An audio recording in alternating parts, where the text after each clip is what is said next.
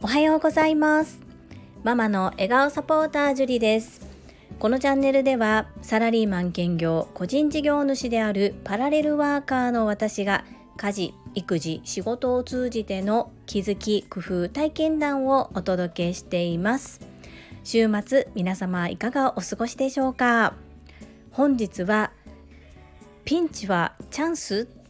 来年4月から放課後等デイサービスを利用できなくなってしまった件についてお話をしてみたいと思います。本題に入る前に本日も夏休み特別企画。小学校3年生の次男と音声配信を一緒にやってみようのコーナーです。それではどうぞお聞きください。はいりんちゃん。はい、今日もよろしくお願いします。今日もよろしくお願いいたします。では今日はうん。リスナーの皆様の中からリクエストをいただきましたうん、キノコの話にしてみようと思いますがどうでしょうか？いい？えおしゃべりしてくれる？はい、うん。キノコ？うん。キノコうん。キノコがさ、白いキノコがあったよ。うんどこにあったの？え、育成の近く。どれぐらいの大きさやった？でと、こんぐらいさ、えっとね15センチぐらいあったよね、うん。ものすごい大きいキノコやったよね。うん、何色でしたか？白でした。でもな？あれは白いのキノコは食べたらあかんです。なんで？えー、毒キノコがあるから。怖いね。うん、何個ぐらい毒キノコ生えてたの？確か、うん。いっぱい増えてたから。なんかすごいいっぱいニョキニョキ生えてたよね、触ってみた？触って、触ってない。どうしたの？じゃあただ見ただけ？傘で触っただけ。傘で触ったの？うん。どうなったの？そのキノコは。ママがさめっちゃ買ったっうん。て言ったから。うんうん。硬かった？柔らかかった？硬かった。硬かった？そうじゃあ次行った時にキノコあるかな？ないと思うで。ないと思う？うん。でじゃあキノコの話はこれで終わりかな？はい。じゃあママのチャンネル登録よろしくお願いします。バイバイ I love you See you next time バイバイ See you next time また今度やるよ。See you next time はい。いかがだったでしょうか？昨日の配信は雷のお話をしたんですけれども私とリンタはいつもこの音声配信でお話をするネタを2人で考えてるんですね。でどうしてももう平日の昼間2人でいる時間が短いので私が学童保育へ迎えに行く時にこういろいろと自然のものを観察したりとかして話題を決めるようにしています。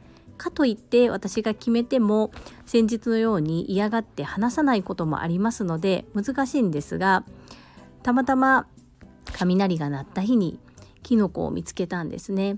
なのでキノコの話にするか雷の話にするかということで昨日は雷だったんですけれども越後屋さんの方から優しいご提案をいただきましてキノコのお話も聞いてみたいなというふうにおっしゃっていただきましたので今日チャレンジしてみました。ちゃんと覚えてくれていて一生懸命お話をしてくれたのでよかったなというふうに思います。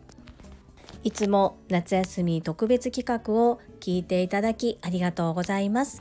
皆様の優しさに感謝申し上げます。そんなこんなで本日のテーマは放課後等デイサービスが利用できなくなった話についてお話をさせていただきたいと思います。小学校3年生の次男は発達障害グレーゾーンで療育のために放課後等デイサービスを利用させていただいております。今お世話になっている放課後等デイサービスは小学校2年生から通っておりましてちょうど今で1年半ぐらいですね。とてもよく見てくださいます。そして私の不安も全然なくさらに施設長の方が私にもいろいろとバンバンとこう直接オブラートに包まず次男のプラスの部分苦手な部分を伝えてくださいます。なので家庭や小学校でもフィードバックがしやすくてそのおかげかいろいろなことをしているので、まあ、それだけではないと思うんですけれどもこの1年半で次男はとても成長したというふうに私が感じております。小学校1年生の時はちょうど入学式の時にコロナウイルスの影響で緊急事態宣言があったこともありそちらのデイサービスを利用することができず自宅から比較的近いところで送迎付きのところを利用しておりました。ですが療育内容に私がちょっと納得がいかなくってもう一度選び直して小学校2年生から今のところでお世話になっているのですがなんとその事業のやり方あり方っていうのをそのデイサービスの会社が考え直した結果今放課後等デイサービスは割と数も多いそうでこう児童にのみに絞って要するに未就学児のみに絞っての経営に変更するというふうな通知を本日いただきましたよって来年の3月いっぱいまでお世話になることができるのですが来年の4月からは利用できないという状況になりました。ということは、えー、あと半年かけて私は次男のために次男に合う放課後等デイサービスをもう一度選び直すということになります。このことを受けて私なりに見えた問題点3つをお話ししてみたいと思います。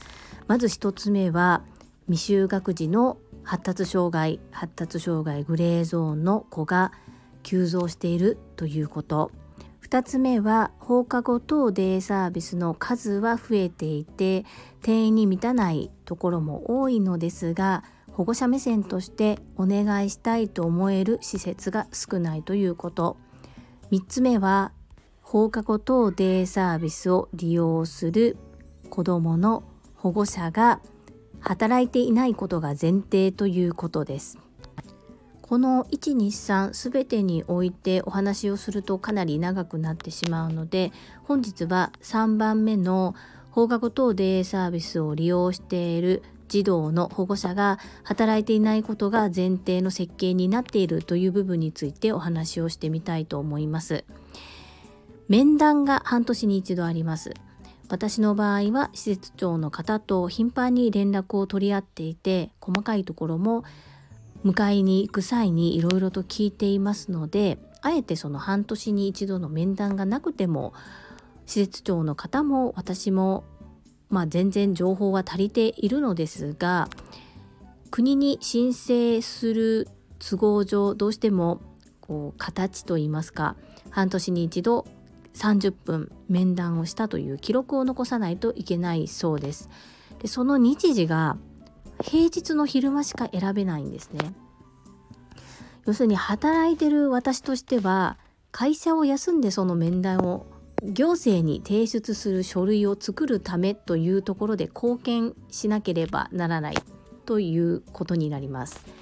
でまあ今回特別ですと言われて土曜日いつも放課後等デイサービスを利用している迎えに行く終了時間の30分前から私だけ別の部屋で面談をしていただけることになったんですけれどもこのまあ日本の行政全般に言えると思うんですけれどもこれだけ働いてるお母さんが多い中面談時間を平日の昼間しか作れない設計になっているっていうのは本当にシステムエラーじゃないのかなというふうに思います。こう利用者側は立場が弱いのでおそらくそういうことを言う人は今までいなかったのかもしれませんがこういうのってどこに言っていったらいいのかちょっと分かりませんが、まあ、仕方ないんでしょうかね。で今のところ私の場合は、まあ、特別ですよと言われながらも土曜日にしていただけているのとそちらの事業所とはもうあと残り半年のお付き合いになりますのでこのことをどこかに言っていくということではないんですけれども他の施設でお世話になったとしてもこれはついて回ることなのでそこの時間を私なりに確保しなければならないなというふうに感じております。これはまあそうですよね行政を変えることは難しいのできっと私の働き方を変えないといけないんだろうなというふうにも捉えています。と思いつつも知り合いの市議会議員の方には一度こんなことで困っているというようなことをお知らせという形でお伝えしてみようかなというふうに思っております。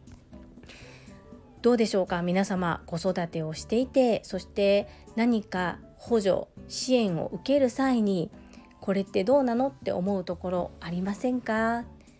仮にあったとしても日本の場合はそれを改善していくのがなかなか難しい状況なのかもしれませんね。今日の配信は少し愚痴っぽくなってしまったのですがこういったことで困ってる人もいるよこういったこともこんな世界もあるんだなというふうにお話を聞いていただければ幸いです。お聞きくださりありがとうございました。それでは本日もいただいたコメントを読ませていただきます。第332回感謝プレゼントのセンス夏休み子ども企画 Q& コメント返信についたコメントです。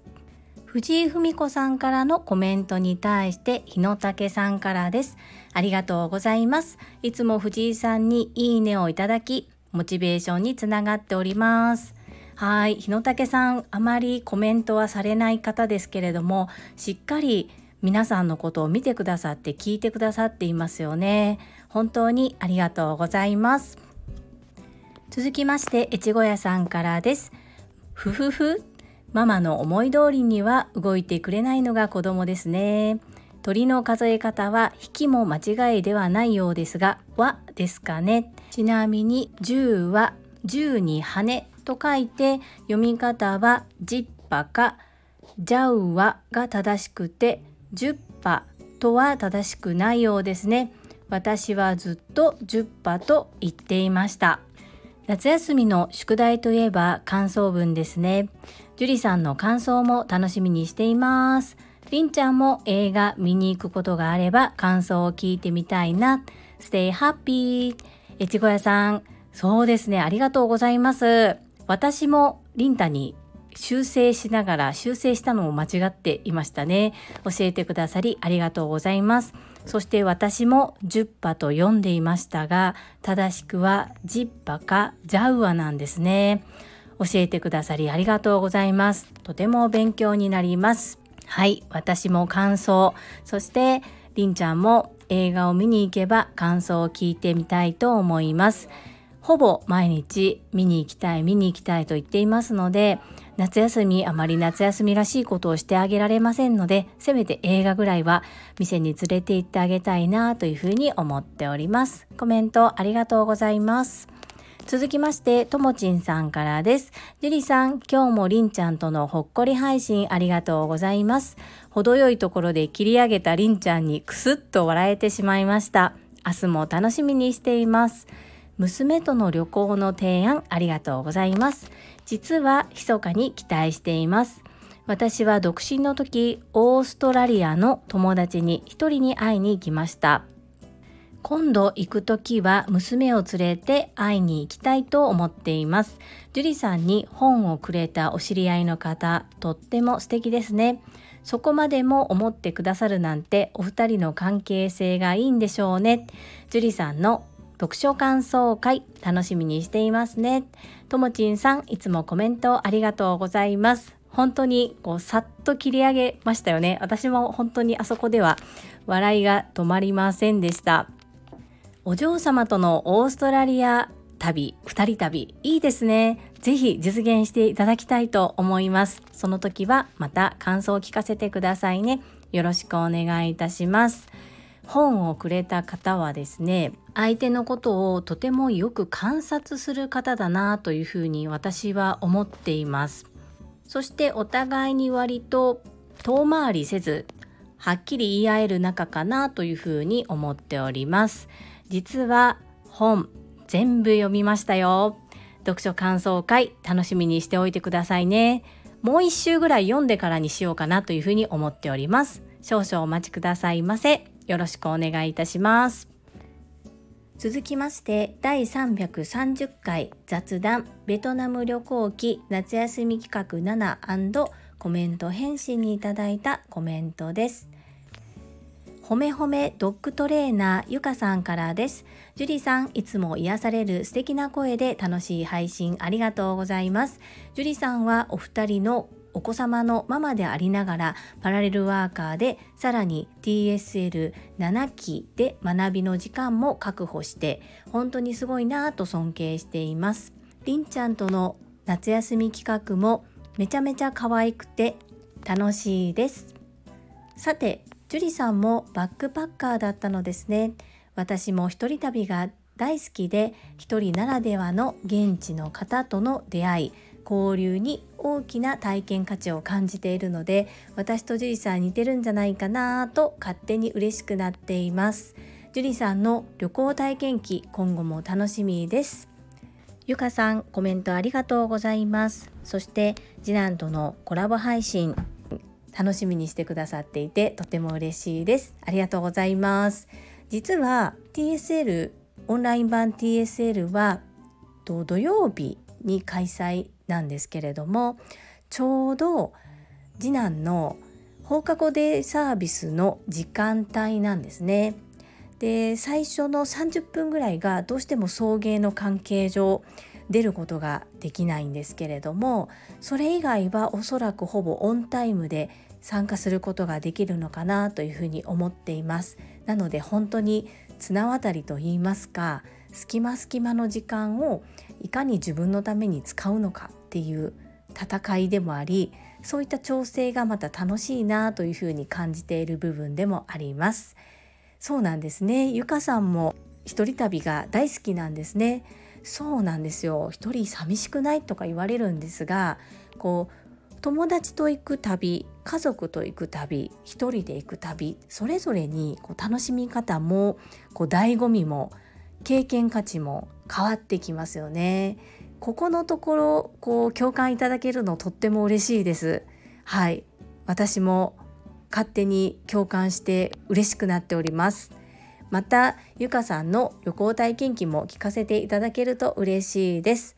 私のお話は10回に一度の雑談会で少しずつ小出しでさせていただこうかなと思っております。楽しみにしてくださりありがとうございます。今後ともどうぞよろしくお願いいたします。続きまして第333回気づき命。夏休み特別企画10コメント返信についたコメントです。越後屋さんからです。樹里さんリスナーの皆様いつもお世話になります。越後屋でございます。今日も元気な夏休みの配信素敵です。雷とキノコの話は夏休みの宿題の一つなのかしら？キノコの話も聞きたいです。雷は神様の神に鳥が鳴くの鳴りというふうにも書いて神様が鳴らしているとも考えられていたようですね。昔は雷様におへそを取られるからおへそを隠せと言われたものですが関西もしくは樹里さんの世代は聞いたことないかしら雷が鳴る時には急に気温が下がるのでお腹を温めろという意味や前かがみになって身を隠せという意味など諸説あるようですね。また、桑原桑原はもともと雷を避けるための呪文だったみたいですよ。スタンド FM で行間を作る方法ですが、開業してからスペースを入れるのです。行間を読める越後屋でした。そうだったんですね。ありがとうございます。教えていただきまして。本当にいろんな豆知識を教えていただきましてこちらがとても勉強になっております私もまあ私46歳ですけれどもおへそを取られるからお腹を隠せっていうのは聞いたことがあります。そして桑原桑原は呪文だった。雷を避けるための呪文だったっていうことは知らなかったです。そして行間にスペース開業してからスペースを入れる話教えてくださりありがとうございます。次他の方のコメントをする際は活用したいと思います。ありがとうございました。続きまして英語学習者と世界をつなぐキューピット英会話講師高橋明さんからです。樹里さんりんちゃん今日も癒しの配信をありがとうございます。おばあ様のご冥福心よりお祈り申し上げます。穏やかな最後でよかったですね。とはいえ皆様お寂しいと思いますのでどうぞ無理なさらないでください。樹里さんも7期に参加されるとのことボイシーでもお聞きしています。ベースキャンプでお会いできる日も近いかもしれません。楽しみにしております。越後屋さんがコメントされていますようにスタンド FM のコメントで開業は開業後12回スペースキーを打つのがポイントです。Facebook やインスタも同じルールなのでぜひご活用ください。私のスタンド FM をご紹介くださりありがとうございます。早速何名かの方がフォローしてくださいました。この場をお借りして樹里さんフォローくださった方にお礼申し上げます。またの配信楽しみにしています。高橋明さんコメントありがとうございます。主人の祖母とは今日が最後のお別れになるので今日しっかりお別れしていきたいと思います。お悔やみのお言葉ありがとうございます。そうなんですよ。私が7期にと入塾する時にちょっと Voicy でね、あんなことになるとは思ってなかったんですけどお騒がせしてしまいました。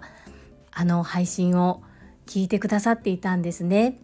私もいつか必ずベースキャンプそしていつか必ずリアルでお会いできる日があるのではないかなと楽しみにしております。そしてコメント欄の行間の作り方について教えていただきましてありがとうございます。次試してみますね。そして私の紹介で何名かの方が高橋明さんのところをフォローしてくださったんですね。とても嬉しいです。つながっていただきたいと思います。ご報告いただきましてありがとうございます。続きまして藤井文子さんからです樹里さんありがとうございます早速高橋明先輩の SNS はしごをさせていただきました高橋明先輩オンライン版 TSL6 期を7月9日に卒業いたしました藤井文子です。海外に行くと決めていますが、英語は全く話せません。読めません。書けません。本当に全くのど素人なんです。先日張り切って TOEIC の単語の本だけ買いました。形から入るタイプですが、独学での家庭学習が大の苦手です。ぜひぜひ Zoom のレッスンに通わせてください。よろしくお願いいたします。藤井文子さん、早速高橋明さんとつながっていただきまして感謝申し上げます。ありがとうございます。そして自己紹介もありがとうございます。とこの藤井文子さんのゴールを決めてそれに向かって突き進むっていう姿勢が私はとても好きだしすごいなぁといつも思っています。どちらかというと私はそのなりたい目標を決めて、まあ、宣言あまりせずこうそれに向かって準備を進めていく方なんですけれども多分その方がねゴールへの到達の時間がかかると思うんですよね。こう英語は、まあ、読めない書けない話せないかもしれないけれどもでももう海外に焦点を置いてこうゴールを決めているっていうところできっととても具体的にスタートが切りやすいんじゃないかなというふうに思います。この TSL 塾生の方々同士でつながっていろいろとやりたいことを前に進むことができるっていうのはおそらく今3200名いらっしゃる塾生の方々の間でも繰り広げられていることなんでしょうね。だから桜先生が塾生が組織を変え会社を変えやがて日本をアジアを世界を変えていくっていうのが目の前に見えてこう想像できるんだなっていうのをこの藤井文子さんが高橋亜紀さんとつながっていただけたことを目の当たりにしてとてもすごく強く感じました。私はまだ熟成ではないにもかかわらずこのような素晴らしいつながりに立ち会うことができてとても光栄です。今後ともどうぞよろしくお願いいたします。続きまして藤井文子さんのコメントにゆうこれたかさんからです。藤井文子さんへ高山千恵さんに送った人生うまくいく人の感情リセット術読ませていただきました。ユフはすぐ顔に出るタイプなので何とかしないとなぁと思いアンガーマネージメント関連の本を読むぐらいなので樺沢さんの本は参考になりました。高山千恵さんの YouTube に感想をアップしています。感想をここで長々書いちゃうと早口でまくし立てるブラックジュリさんが出てくるのでやめておきますね。ジュリさん邪魔してごめんやで。ゆうこれたかさんかまへんで。私長い文章をめっちゃめちゃ早口で言ったのかな。あんまり記憶ないんですけれども。高山千恵さんは聞くところによると毎日読まれた本の感想を YouTube で配信されてるということですごいですよね。本当に毎日本を読んでるっていう時点でも本当に尊敬しかないんですがそれをまた自分の視点でアウトプットをされてる、まあ、本当にもう尊敬としか言いようがないですね。賢い方ですからね。素敵だなというふうに思います。とこの高山千恵さんの YouTube の URL 今日の概要欄に貼らせていただきます。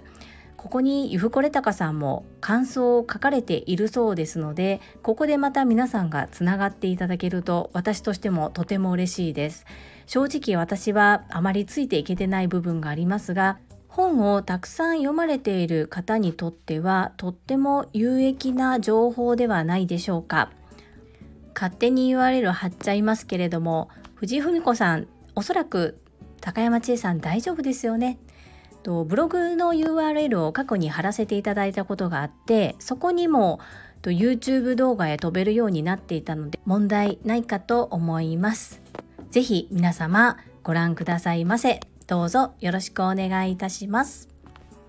皆様本日もたくさんのいいねそしてコメントをいただきまして本当にありがとうございます。とっても嬉しいです。感謝申し上げます本日も最後までお付き合いくださりありがとうございました最後に一つお知らせをさせてくださいタレントの美容研究家忍者みやゆうさんの公式 YouTube チャンネルにて私の主催するお料理教室ジェリービーンズキッチンのオンラインレッスンの模様が公開されております。